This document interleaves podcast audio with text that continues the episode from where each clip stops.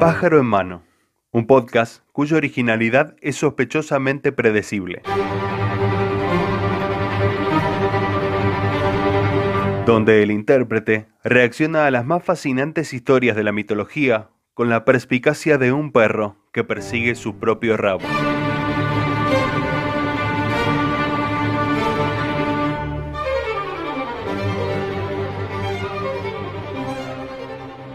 Sean bienvenidos a este sexto episodio de este humilde podcast que hemos denominado Pájaro en Mano.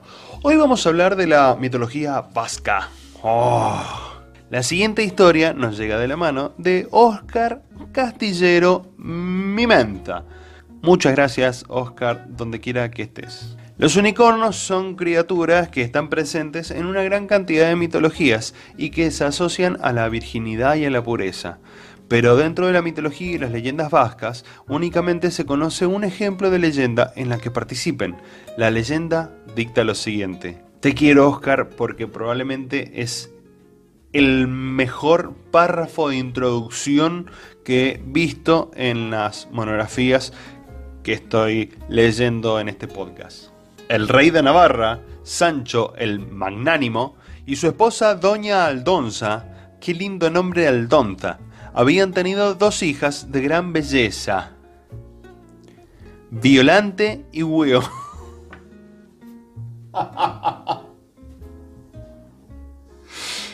Ay, por Dios, no te podés llamar Violante. Qué nombre de mierda. Se me ocurren un montón de chistes totalmente fuera de lugar y por en el que por los que me matarían. Así que no voy a decir ninguno de ellos. Solamente voy a decir que qué feo nombre y estigmatizante nombre, Violante. Y Guiomar.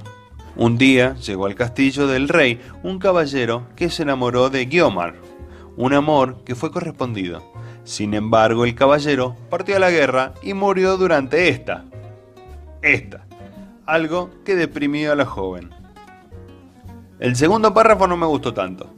Tiempo después, la reina murió algo que dejó al rey Sancho tremendamente dolorido hasta el punto de que poco a poco empezó a enfermar de gravedad, estando cada vez más débil.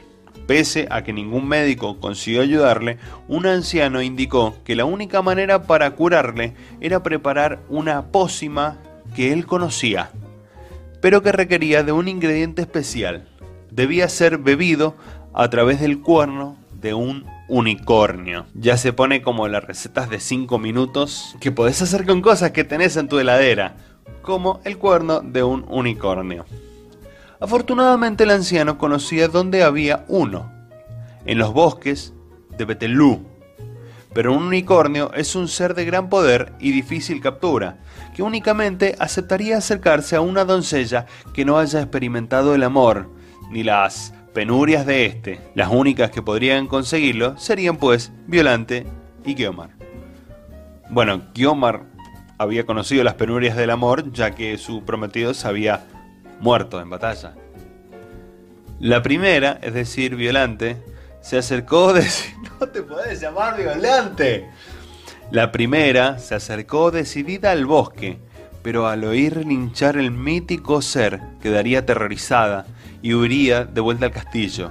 Guiomar entonces, dado el cada vez más peligroso estado de salud del rey, decidió ir ella a por la criatura, pese a saber que su sufrimiento por el amor del caballero la ponía en peligro.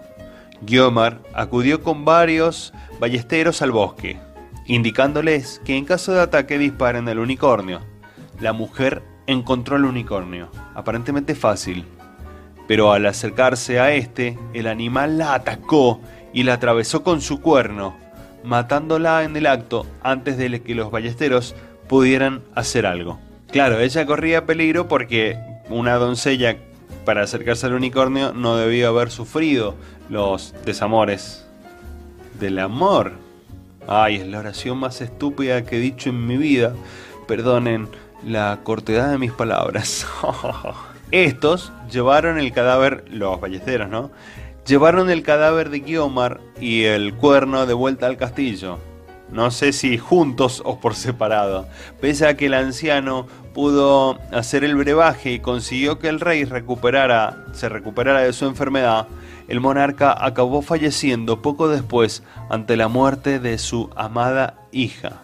Así termina la historia, una historia de mierda, porque la bella Guiomar, después de sufrir con la pérdida de su prometido, se puso en peligro para buscar al unicornio que al saber que ella estaba marcada por los desencantos del amor, decidió ensartarla como churrasco.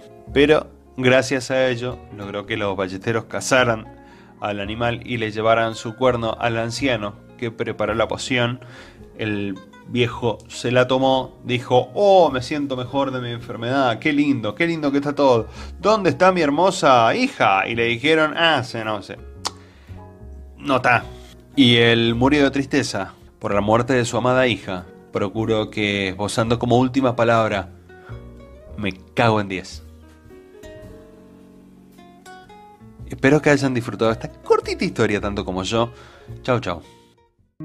Recuerde que puede seguirnos y hacer sus recomendaciones a través de nuestra página en Facebook como Pájaro en Mano.